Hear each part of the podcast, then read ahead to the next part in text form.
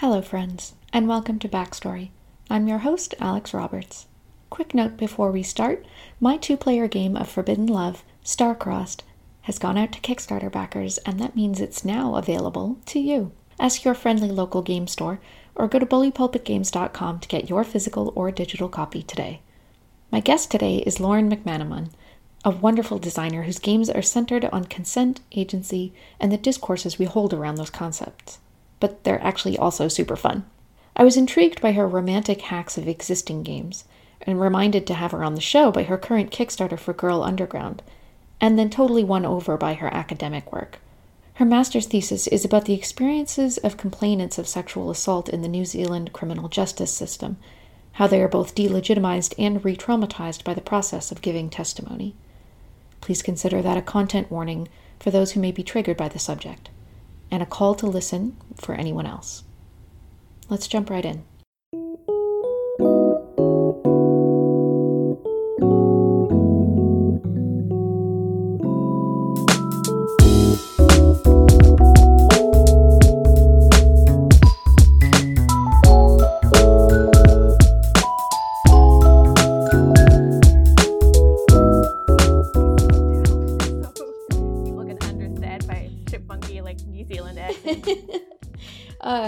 Yeah, okay, so the New Zealand thing, you are not currently in New Zealand. You are like on a dream pursual thing here in you're in Calgary? yes, yeah, exactly. Yeah, I oh gosh, and that's a very good way of putting it because uh, I I grew up in New Zealand. Um, I'm from Wellington originally, and went to school there. Had my first job there, and then it hit a point where I was like, oh, I kind of just needed to get out and like live somewhere else for a bit, and have since then lived around like uh did a year in the states and then like a year and a half in australia and yeah, now i'm here in, in canada. So i haven't really been staying put for very very long. But yeah i think they're pursuing this sort of like weird weird dreamy lifestyle of living all over the place is yeah the best way i've heard it summarized but that's I don't know, that's obviously like something that you feel called to right now. I'm I'm very interested in the fact that you chose Calgary actually. I'm I'm really like I've I've moved around a bit and very recently moved and Calgary was not a place that I would have been like, ah yes, the sights, the sounds, the amazing uh, luxurious tropical lifestyle of Calgary. What what was exciting to you about that place? Yeah, it's funny. I get that a lot when I'm like, "Oh, I moved to Calgary." People are like, "What?" like, it's it's not like where your mind goes to first at all. But uh, I, oh gosh, it's it's funny when I think about like having to explain where I'm at today because a lot of it involves sort of oh, so I have to roll back. So actually, that was informed by this previous decision, like that one. Oh, to keep going back. But um, I think the short of it is like um, I ended up when I did my year in the States, that was on one of their like uh, year long work visas, and then um, was like really keen to like hang around in North America because uh, I had a lot of really neat friends here and had my first taste of like gaming cons and that kind of thing, and was just starting to dip my toes into like the gaming community here, and was really starting to love it. And then um, just as I was getting going, that was when my visa ran out, and I was like, oh shoot so the company I was with kind of more or less like said, "Oh, there's a jobs available in like Sydney if you want to um, hang around with us." And I was like, "Oh well, I can't stay here. Sydney sounds fun." and then um, did a bit in Sydney, and I, again, I had a lot of really good friends there, but like I hated it. there was um, oh gosh, yeah, it was was not for me. Like the city, this big city. Um, all the stress, like high intensity, like uh, like very um, hectic work life balance there. And so when I sort of was realized that I couldn't do it anymore in, in Sydney, I was like, oh shoot, where do I go? Because I won't have a job. I won't really know anyone. And I um, have been in touch with Fraser Simons, who lives in Calgary here. And I was like, okay, cool. Well, you know, Calgary is really livable compared to like other places in, in Canada. I got some friends there and I'll, you know, I'll touch down there, see how it goes. And I was a bit hesitant at first because it's like I'd just been living in Sydney for a long time, and I was like, oh, what is Lauren gonna look like in a more quieter, like slower pace of life? And honestly, I'm I'm actually really loving it. it's it's been a nice chance to sort of like focus on myself, ha- be able to live and work without working all the time just to survive, which is what I was like doing in Sydney. And yeah, I, have had a really good opportunity to really nurture and develop uh, like my own game designs and work on sort of doing more editing for um, other designers and that kind of thing without having to worry about like finances and that kind of thing. So it's so it's a really long, rambly way of answering what was quite a simple question. Calgary, that that easy Calgary living. I I had never really thought about that. Like, yeah, I guess compared to like a big metropolitan city, like it's pretty simple there and like not too yeah calgary doesn't make a lot of demands on you i guess yeah it, it uh it really doesn't. yeah it's um and I've, I've been quite fortunate enough too to be able to do a lot of like sort of working from home um freelancing stuff so it's been really great for um also traveling a fair bit and um going to convention spaces and meeting people without having to worry about um, vacation time or time off that kind of thing. So yeah, I feel quite privileged there.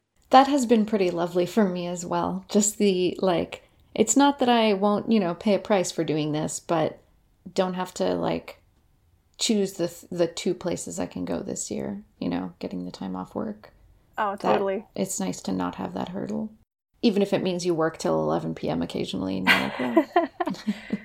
oh, yeah. Yeah, this is the sacrifices we make for having that flexibility, I suppose. Yeah, definitely. Yeah, yeah pretty much.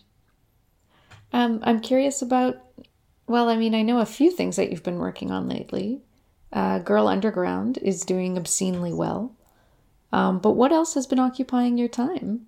Oh, so many things. I have a really lovely co-designer who I'm working on a couple of bits with um, Kyle Thompson. I think he's um, underscore y at underscore ygraph on Twitter, and he and I have been working on a lot of kind of random bits and pieces. We um have a beta out of Strange Birds, which was my very self-indulgent duet game about creating really dorky, eccentric strange birds and playing out their life over the through the narrative beats like a documentary because that comes from like I guess my my roots home in New Zealand. While I'm not there, like our our uh, country just has so many weird dorks like who yeah, yeah weird dorky birds. I love. Can can we talk? Can we just talk about weird dorky New Zealand birds briefly? Like kiwis get all the love because of of how cute and and and ill equipped they are.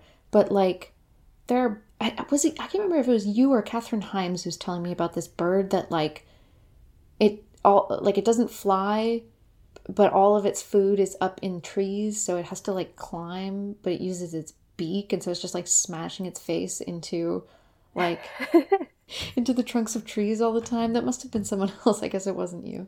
Oh no, yeah, I think that that may have been me. It's one of my favorites. Uh, the kakapo. Yeah, exactly. Is New Zealand's flightless nocturnal parrot? Uh, no, it's the world's only flightless nocturnal parrot, which um, doesn't surprise me because that is such a strange combination of traits. And yeah, as you say, it's it's food lives up in trees, so it has to climb with its like claws and beak to like get up at berries and that kind of thing. And I think the, the really was like the inspiration for that that piece because it's so ridiculous but ever weird pride for how like intrepid it is when it comes to living out its life. Um, and there are a bunch of other uh, just as ridiculous, strange New Zealand birds. Um, like, oh, I found out recently uh, we have the kereru, which is a wood pigeon. Um, and they are I I can't even begin to describe how like big and broad and like full chested they are. Um, and they're they're very um clumsy and spend their whole their days eating fermented berries and getting super drunk. And uh, uh, so whenever you see that like them uh, hanging around in trees and that kind of thing. They they look like very much like the drunken bird of our bird culture in New Zealand. They're quite they're quite delightful. They're very silly.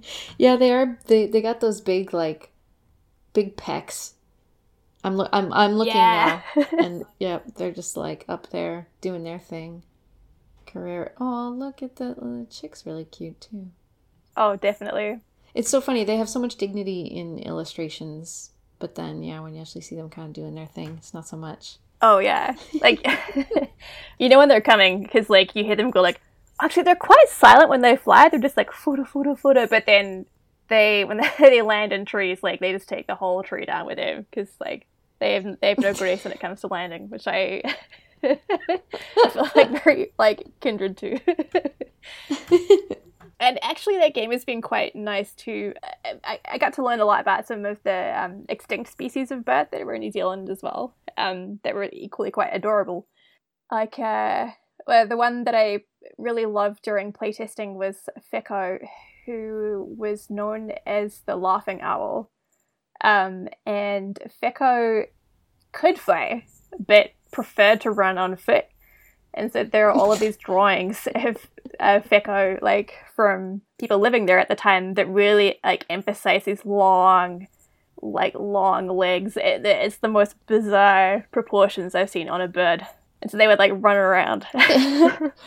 I don't usually I don't usually Google during an interview. It's it's very unprofessional, but I really just have to check these birds out as you're as you're describing them.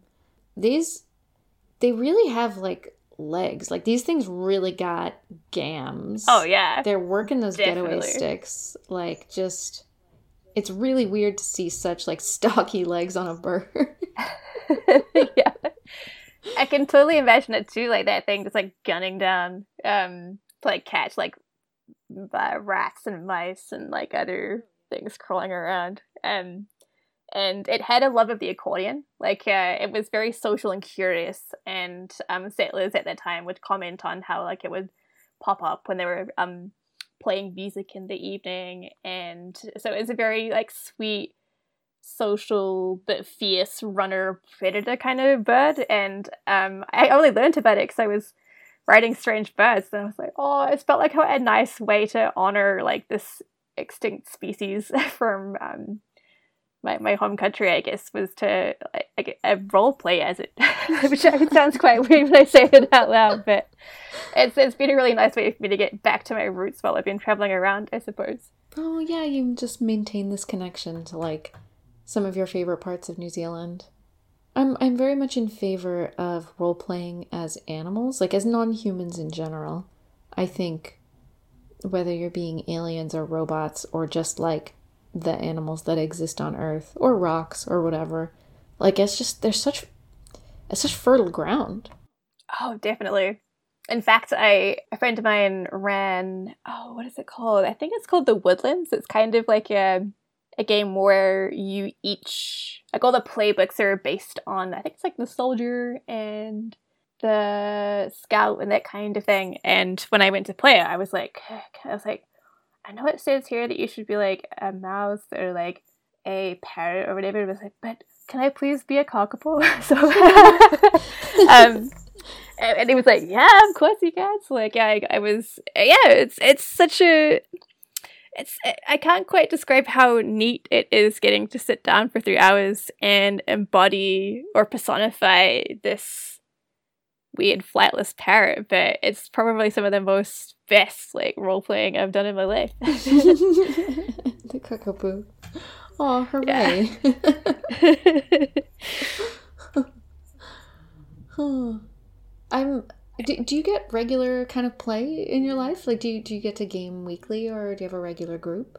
Yeah, I did for the longest time. I was playing something ridiculous like a game a day through um, the Gauntlet RPG community, if you're familiar with them, which has dropped back now that uh, sort of game design and work has kind of taken over my life. But um, yeah, I was playing a lot, a lot of games um, up until I guess like the end of last year, um, and they're all like online. Yeah, with the Gauntlet community there. Uh, and there's nothing really consistent about the types of games that we play there either. Um, there's a lot of story games, so like indie RPGs, um, a lot of Monster Hearts. Oh my gosh, they love their Monster Hearts. Um, so you know, if you want to play Monster Hearts with them, you can look them up sometime. This this is this is crucial. Who do you like to play in Monster Hearts? What's your playbook? Oh my gosh. um, honestly, I think I I've done a lot of thinking about this, and I'm probably um a unicorn. Uh, and I, I say that being like by pan because like we, you know there's that whole like mm-hmm. oh yeah don't exist. Um, but I think in general, like uh, I definitely have that side of me that is very um like darker self self deprecating um that comes out when I'm in a, a bad place, and then uh, I definitely employ the "I believe in you" move on a daily basis um, with my community spaces. So I, I think I think that's that's the one that probably embodies me. How about how about you? What is your Monster Hearts playbook? Oh, I play the mortal. Ah, nice. Yeah, that's bad. That's just a cool like bad bad news fact about Alex Roberts. I can I can totally see it though. Yeah, there's just um it's a very it it playing the mortal feels good and then it feels bad, right? Like, yes, yeah. You know, it's I mean, you just have to play it. Yeah. If you could if you could say it, you would just say it, but something like that, you have to play it. And I, I can totally see that too, because like it has a lot of like romantic attachment going on there, which um is one of the threads where I feel so deeply connected to being someone who has also made a lot of games about making out. so um, yes, yes, yes, you're right. We we have a core interest in. Well, I mean, let let's just talk about.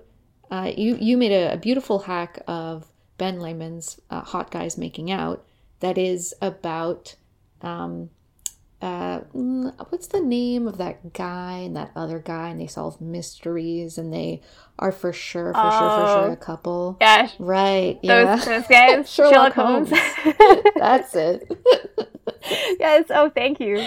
That was actually the very first uh, like sort of reskin uh, it's the first game thing that i ever wrote ever and i had no idea what i was doing.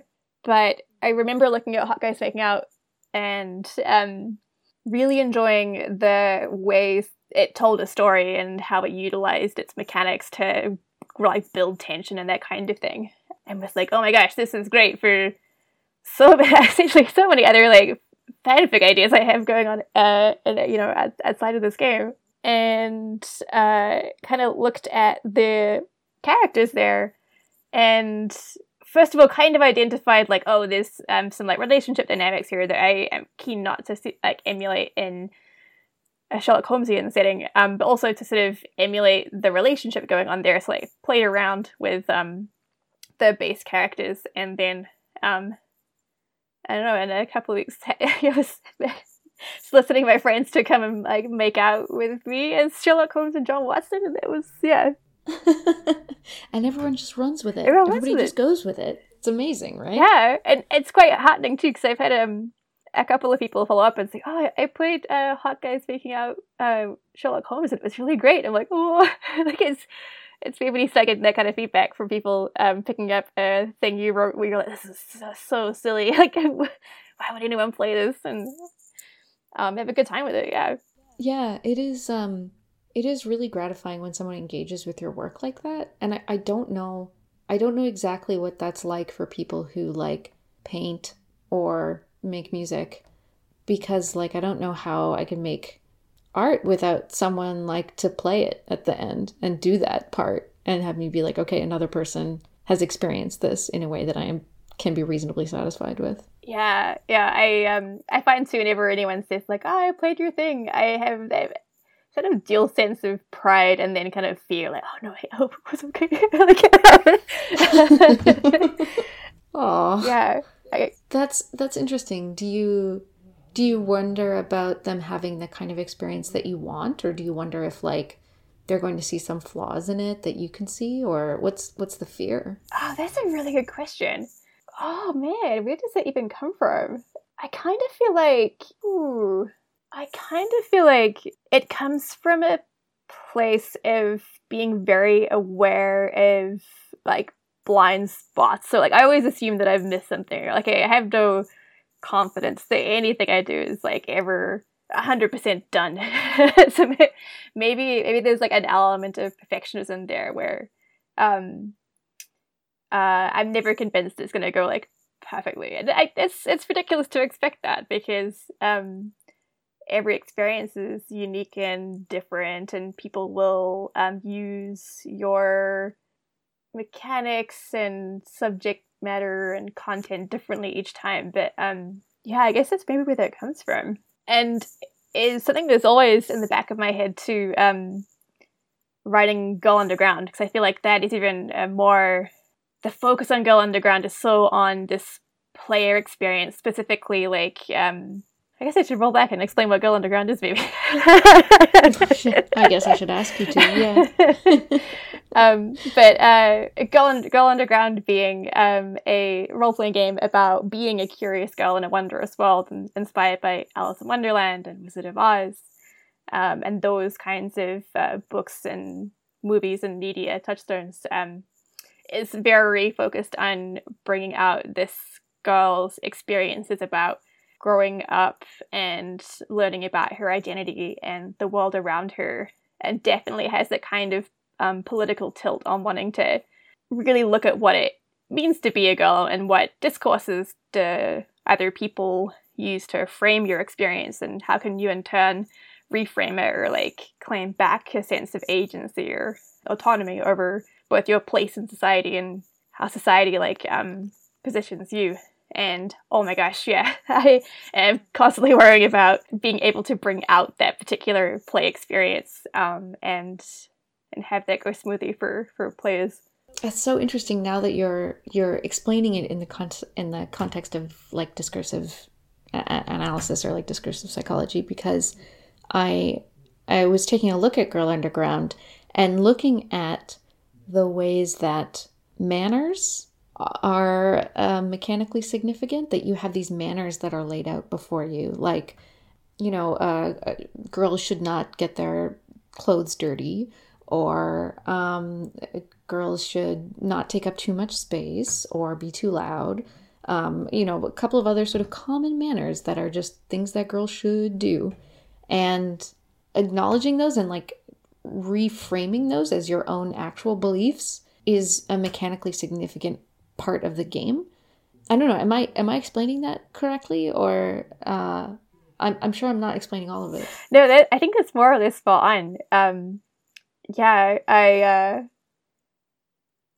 from very early on, I knew, and my my co-designer um, Jesse Ross knew that um, we wanted to make that an explicit part of the game, like um, having baked into it these societal kind of uh, common expectations, I guess, that we put on girls about um, not taking up space or looking a certain way or speaking a certain way, dressing a certain way, all that kind of thing. And being able to set that up as something to overcome and always being able to challenge those uh, manners or discourses around young women and letting her articulate like her values like in response to that i suppose um and i think like uh it's always very satisfying when I run that game to see what people come up with when they're writing beliefs based on these manners. Like, um, I think there's one that's like, young ladies must never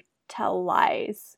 And I think that the player who challenged that belief came out with like, um, your wits are a tool to do what is right. And I was like, oh, that's, that's quite neat. Or um, I forget exactly what manner it was, but we've had like, you know, there's beauty and truth um, and some very like uh, quite deep things come out of uh, these this girl that was going through her journey in Wonderland and then uh, and then in turn being able to use those beliefs further to overcome more challenges so like being able to draw upon your beliefs around like what's being a tool to do what is right or there being beauty and truth and using them to over overcome like other other sort of uh, like metaphoric patriarchal challenges. Um. Something that interests me is um, the the introduction of your sort of your companions or people you encounter as as the little girl lost and what each of those brings in terms of tone Um, because I'm looking through it and I'm being like, okay, you know, I'm thinking, how do you introduce the character that makes this more labyrinthy? You know, or how do you introduce the character that makes this a little more, I don't know, Wonderland e? Um, again, that's a really good observation there as well. Because uh, again, kind of from the inception, um, Jesse and I knew that we wanted these companions both to emulate, emulate genre, um, like archetypes, I suppose. So like, there's the construct who's like your Tin Man uh, being imbued with life. Uh, sorry, an, an object imbued with life that is now like living, breathing. Uh, and then there's like the beastie who's a bit Cheshire catty um, and that kind of thing. Uh, but then on top of having these um, archetypes, uh, we really wanted each companion to bring out facets of the girl's identity, um, represented in du- like these dual concepts of like um, the constructs being around objectivity and subjectivity. So, what does it mean to have a physical presence and have a body and use that body? But then also possess a level of agency and um, autonomy and voice to be a, a person. And then uh, I think, uh, oh, my other secret fave is like uh, the ogre characters. I think kind of like the Ludo from Labyrinth, who's um, who represents concepts of like power and shame. So like um, being being quite a presence and taking up space, uh, but then feeling a sense of shame in doing so, or not wanting people to look at you and being quite shy and self-conscious. So yeah, it's they're kind of doing two things there, I suppose, like giving you that um, hook into the genre, but then also again trying to trying to represent all these social discourses that are that are going on in this game. Yeah, absolutely, and and present something that's nuanced and that represents this like like the things that we feel caught between or pulled between, like the contradictory desires or contradictory messages. That's not easy. Oh yeah, it's not. Yeah. it's been a lot of two a.m., three a.m. moments where I wake up and I'm like, oh, I gotta write this down now because yeah. That's good. That's a good sign. and it's it's been quite nice to um, seeing those concepts come out when we've played. Um, since a design goal for me is creating a game that like people who've been in those kinds of positions before where they felt that duality. I want I want them to enjoy playing this game. So like uh, and have that sense of escapism and autonomy and control over their circumstances. Um, because I've played games before where there is an emphasis on being marginalized, but it sort of stops there. And I'm like, I, I, I feel this every day. Like, you know, I don't, I don't need to be reminded of how much it sucks to be marginalized. Uh, so giving those people like a place to um, uh, find that hope and optimism that comes with like exploring your self identity and having like again voice and agency. Um, but then also for the, the people that aren't marginalized, uh, give them an experience of being in a position where um, you're being told what to do and overcoming that. And it's been quite nice playing with people who aren't marginalized to see that sort of look of that that dawn on them when you know I uh, I ask pointed questions like, "Oh, you like you as the ogre, you've just had your fur shaved like what are you feeling right now like do you feel shame that you're, you're you're naked and exposed in front of like all these people and seeing that player uh, respond and incorporate like those feelings into the into the narrative or and and that kind of thing yeah I mean, you're really taking people on a very particular journey. Yeah.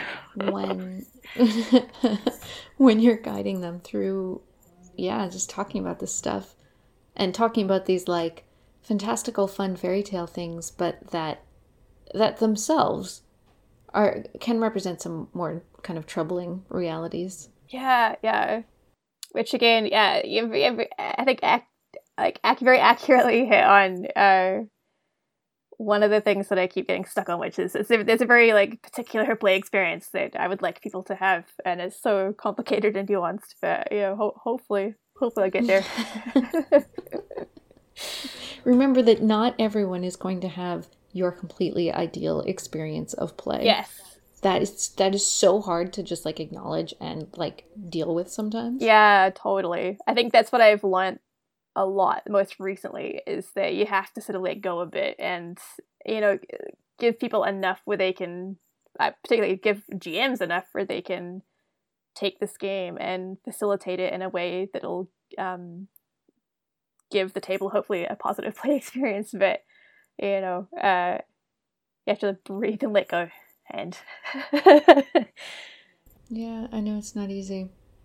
Spe- speaking of, I guess challenging stuff, it's it's been interesting for me to tie what is going on in your game design with some of your academic work. Can we talk about your thesis at all? Or are you interested in, in talking about that? Oh, yeah. Yeah, totally.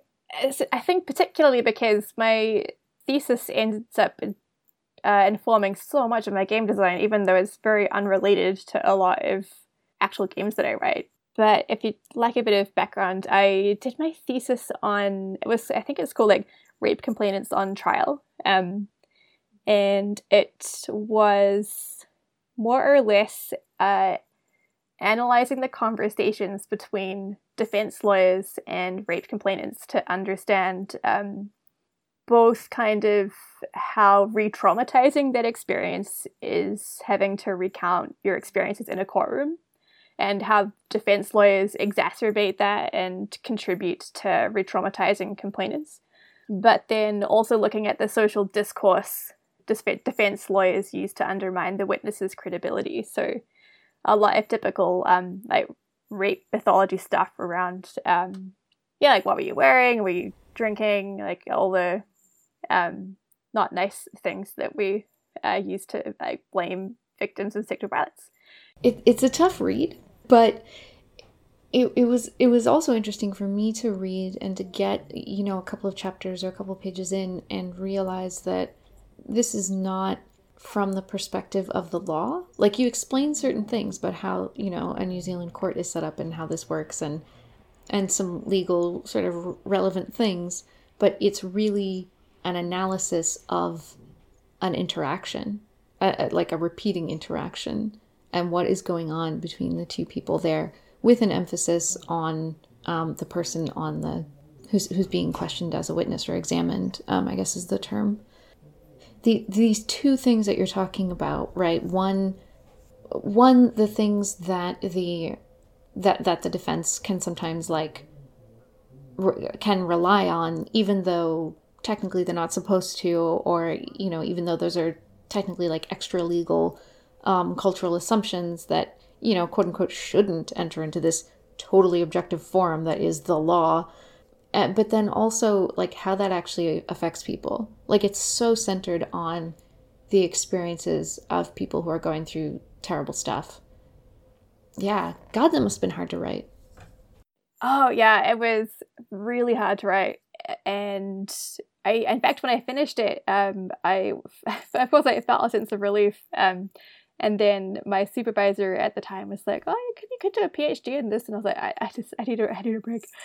And for the longest time, I kind of regretted stopping there because it's still an area that needs a lot of research and action done in it. And yeah, I think for a couple of years, I was like, oh, shoot, like I did this huge, like, traumatizing thesis and it's kind of just sitting there. But I think I've since been able to really wrap it into game design since I spent that whole year just really thinking about consent and how that is expressed in conversations and the discourses, the very normative discourses we have around consent, and really how much that does come into um, like gaming gaming spaces, which makes a lot of sense because we are individuals living in a society, and that society has a lot of norms and beliefs about like yeah um consent practices and that and that kind of thing. So it's been really gratifying to take a lot of the academic research I did and bring it into this hobby that I'm very passionate about, I suppose. Not, not that you need a, a degree to do this kind of thing, but it was very, very relieving that I could take this big piece of yeah research that I'd done and and use it in a way that's very practical, I guess. Yeah, yeah, that that is satisfying and that feels like a good use of it. Were there were there things that bothered you about the community when you started getting into RPGs? Oh, that is a really good question. I don't think so. But and I got into RPGs like very late because I just had some um, accessibility issues when I was a younger teen, and that um, the D and D groups felt very no girls allowed when I was growing up. So I, I think I always had a, an interest in the in the hobby, but um, it wasn't until I was actually, you know, I picked up role playing games while I was doing that thesis um, as a way to sort of detach from uh, what I was writing about. and and funnily enough, that I think it started out as Numenera, but then very quickly dovetailed into Night Witches, um, which I did a campaign of for yeah for like I think it was like a six month long campaign or something ridiculous like that. So I, I love Night Witches, but um before I get distracted, yeah, no, I so, and so I, and I think the gaming spaces I fell into have a really positive, supportive play culture around them, which is mostly through the Gauntlet community, which um, I mentioned earlier. But I, I guess when I think about um, discourse and consent and that kind of thing it's really around like how that's expressed within a game system and where consent rests like at a player level versus a character level um, versus like a I guess like a GM level and like who gets to make decisions and how are those decisions like negotiated and are these decisions like free and revocable and informed and and that kind of thing. Um, yeah, yeah, I feel very fortunate that I've I've, had, I've been a well insulated by a very positive gaming community. Yeah, yeah, no kidding. It is.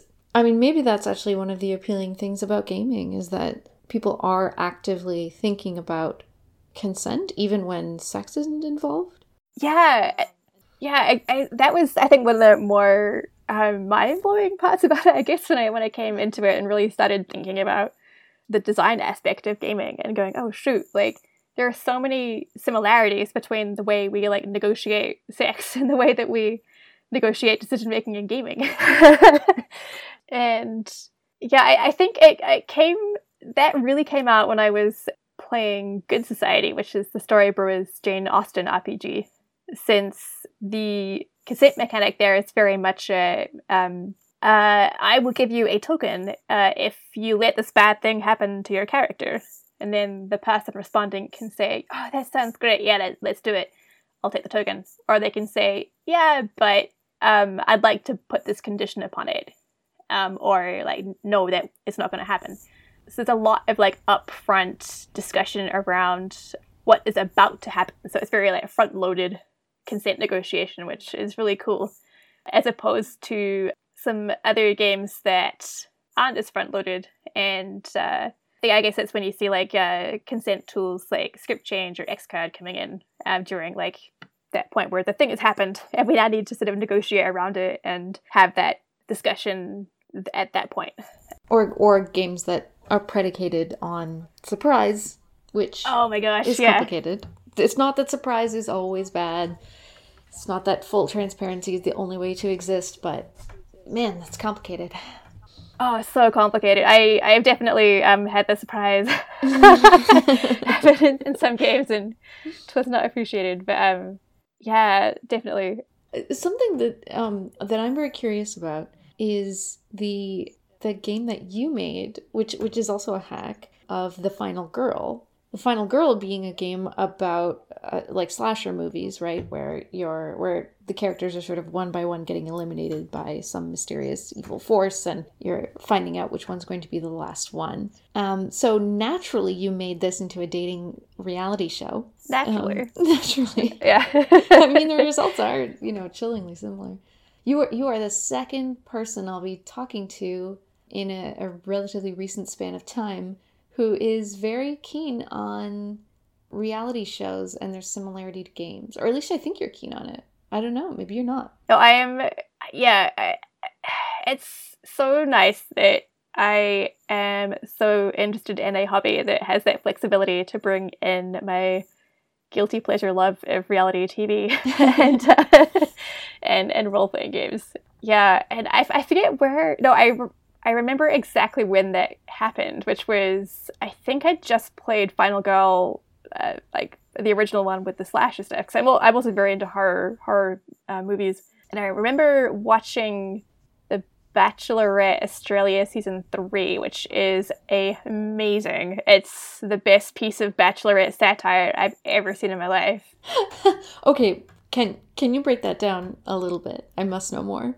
Oh yeah, I, I okay. What so uh, for the Bachelorette Australia season three, um, they somehow managed to get Sophie Monk, who is an Australian pop star, on as the Bachelorette, and I believe she had kind of like a single bad girl um, reputation before the show, and I think she was trying to uh, lift that image somewhat to like a I'm just a casual Australian gal looking to settle down, meet a nice Aussie guy kind of thing. And the I'm not quite sure what production was doing, but it was such a well purposed farce watching it that I was like, this has they have to be doing this on purpose. It was very comedic. And I think the best example of that was there was this poor guy who had bought the Sophie a love plant and uh, gave it to her and was very earnestly like, ah, "This is our plant. It will grow together, and it will symbolize our love as it develops on this show." Very, very sweet. And for five episodes, uh, they followed this plot line where the plant died allegedly because someone had urinated in it, and so they were trying to find like the mystery urinator who had killed this plant and you can see production too working up this poor guy um, to a state of like frustration about how dare someone urinate on his love plant. Uh, and I was like, oh my gosh, like I guess you can write this stuff, but I, yeah, it was. I was like, what am I watching? And they had like uh, the man challenge where it was like, you know, uh, the guys are gonna down a beer and then change a tire and then build some IKEA furniture. yeah, oh. it, was, it was very. um, so I, I guess I, I watched this and I was like, holy crap, this has to be a role playing game as you do when something like that comes along. And then thought, you know, Final Girl has a elimination format that is really suited to the reality show genre for these kinds of competitions and then yeah, went went about just gutting all the the horror out of uh, out of Final Girl and writing out some really weird dates. I think a lot of them I did end up stealing straight straight from The Bachelor and The Bachelorette. And in a, it, I wrote that game and I was like, this is so silly. Like this, this is one of those ridiculous games that benefits no one.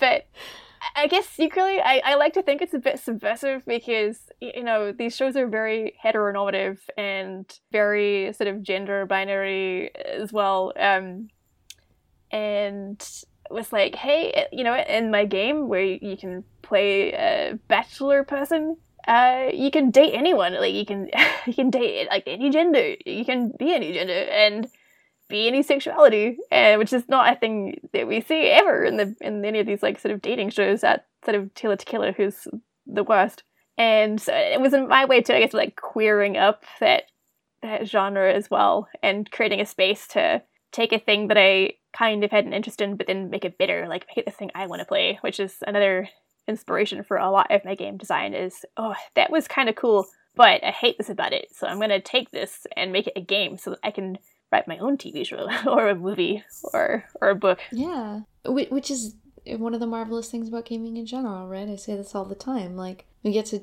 tell us stories that we actually really want, like that don't have any of that horrible garbage in it that is always in every mainstream piece of media. Oh yeah.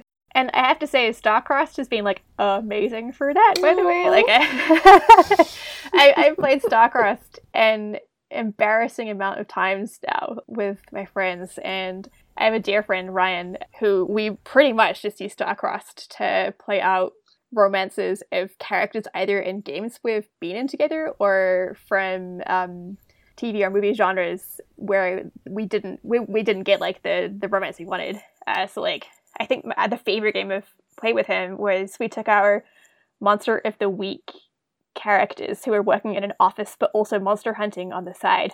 And we were both accountants, but he was a vampire.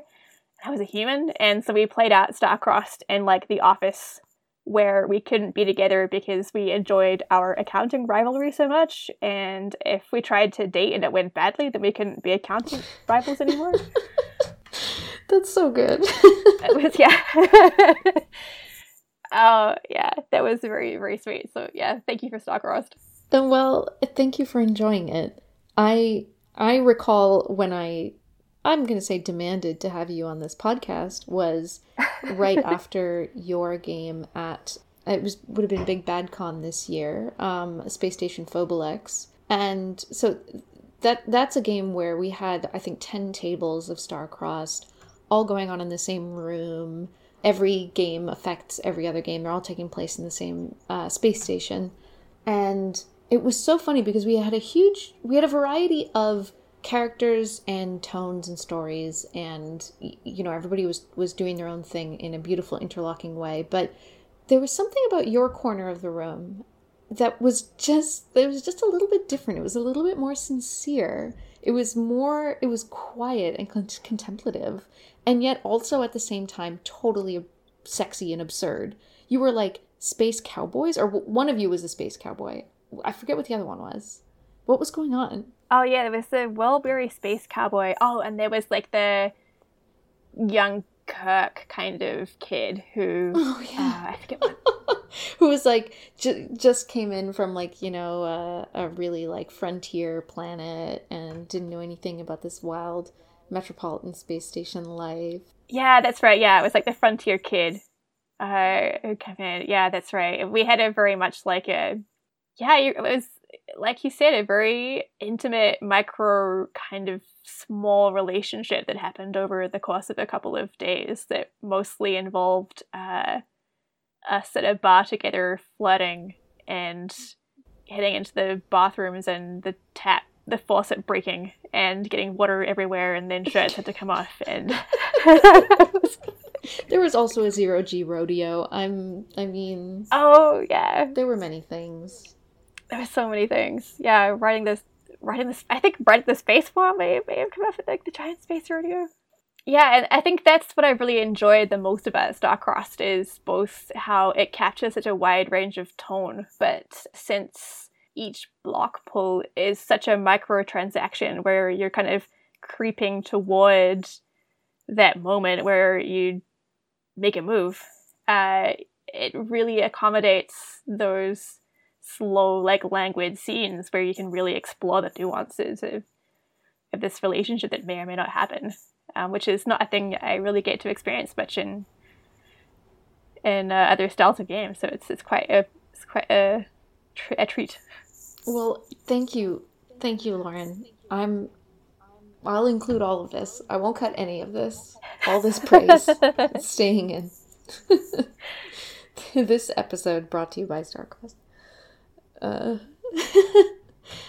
well, that's very exciting. And I love that you've been able to translate so much of what you learned, I think, from from something that's very painful and very real and are trying to turn it into uh, turn it into the opposite, right? Turn it from here's what people believe is really horrible and here's how people get really really hurt and re-hurt over and over again.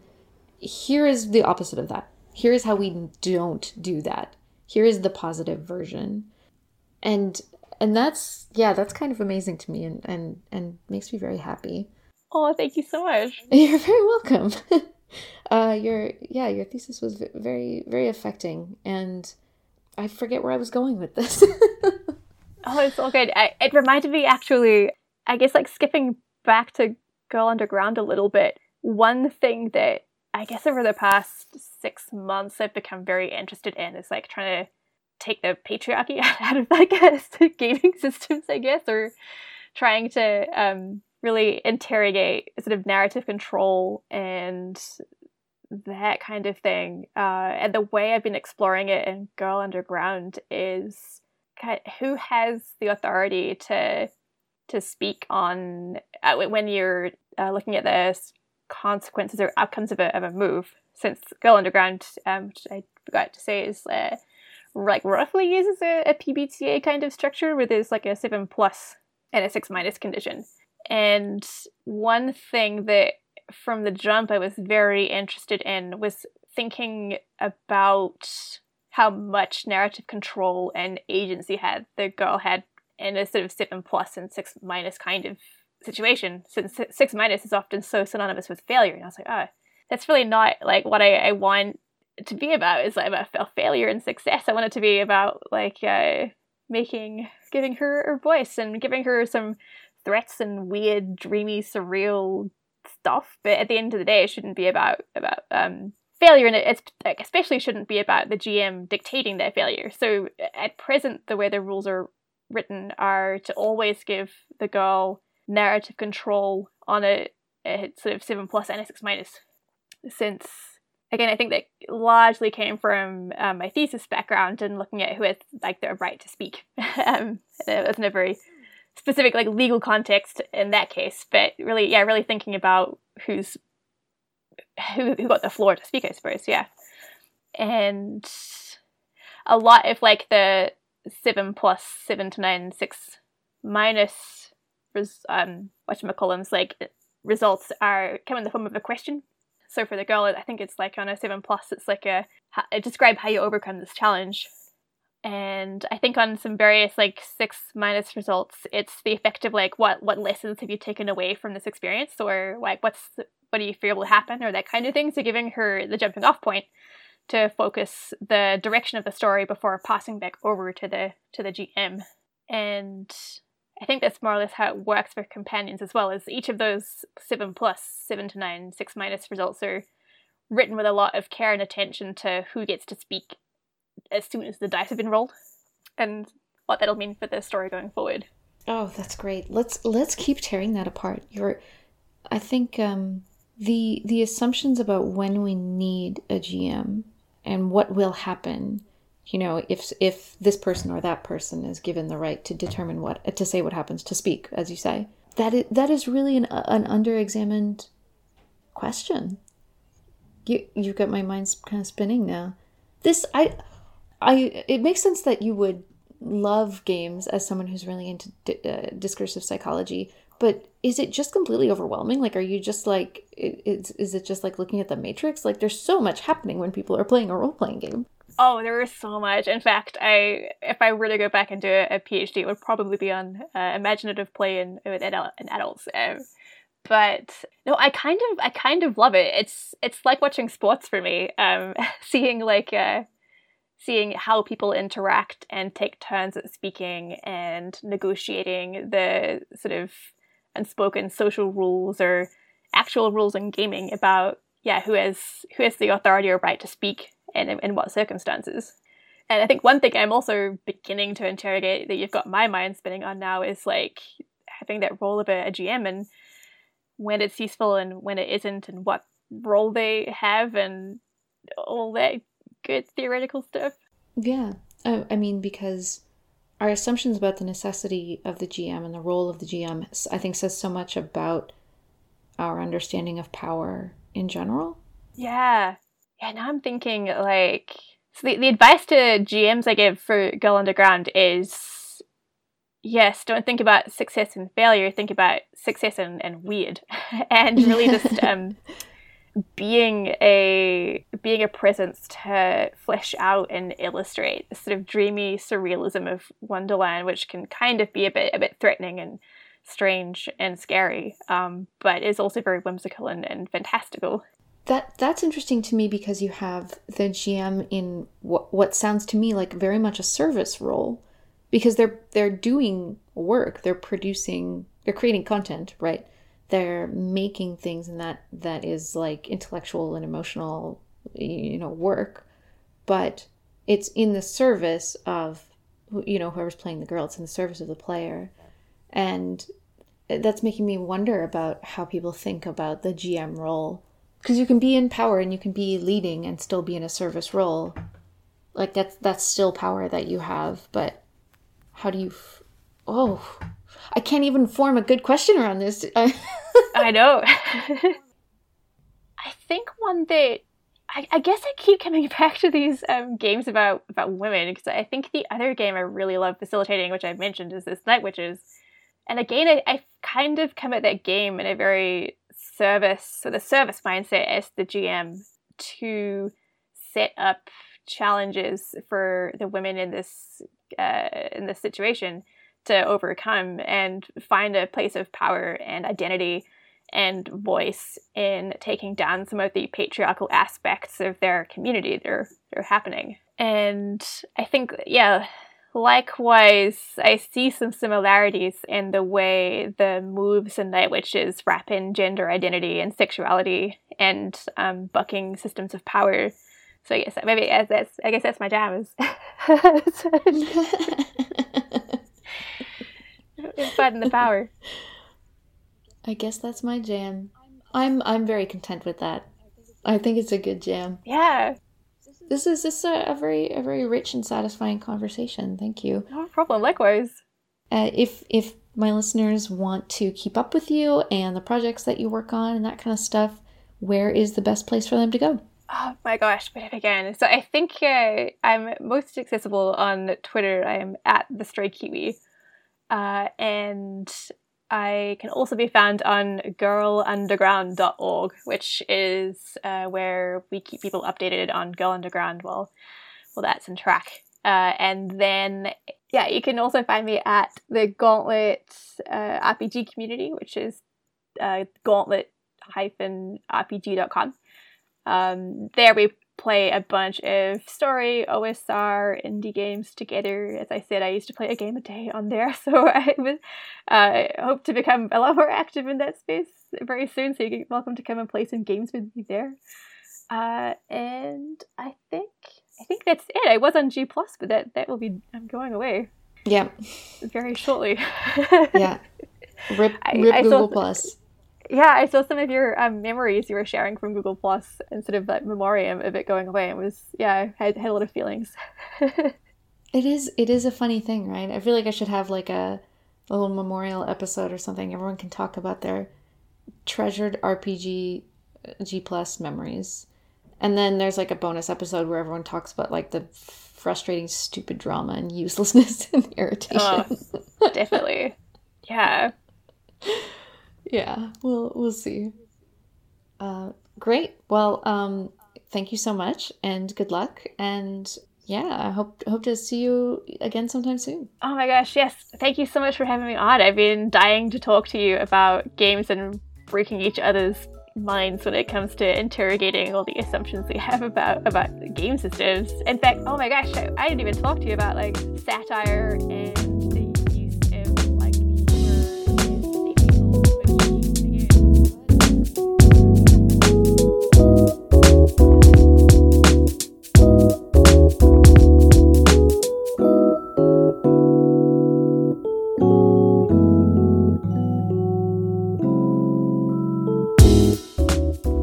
again to my lovely guest, and as always, thank you for listening.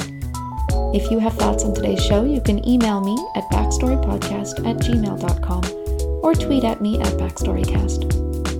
Backstory is part of the One Shot Podcast Network and is hosted by me and produced by the talented Alex Sisk. Our music is provided by Ujico. The track is called Thinking of You, and you can hear more by searching UJICO on YouTube, Spotify, or wherever else you get your chill beats. Remember that this show would not be possible without the One Shot Podcast Network's Patreon. You can support the One Shot Network by going to patreon.com slash one shot podcast and find more great RPG related shows at oneshotpodcast.com. Shows like Modifier. Modifier is an interview show hosted by Megan Dornbrock, all about the why and how people change games. From the hobbyist to the professional, from house rules to publication, we all have in mind a better way to play. What's yours? Talk to you later, friends.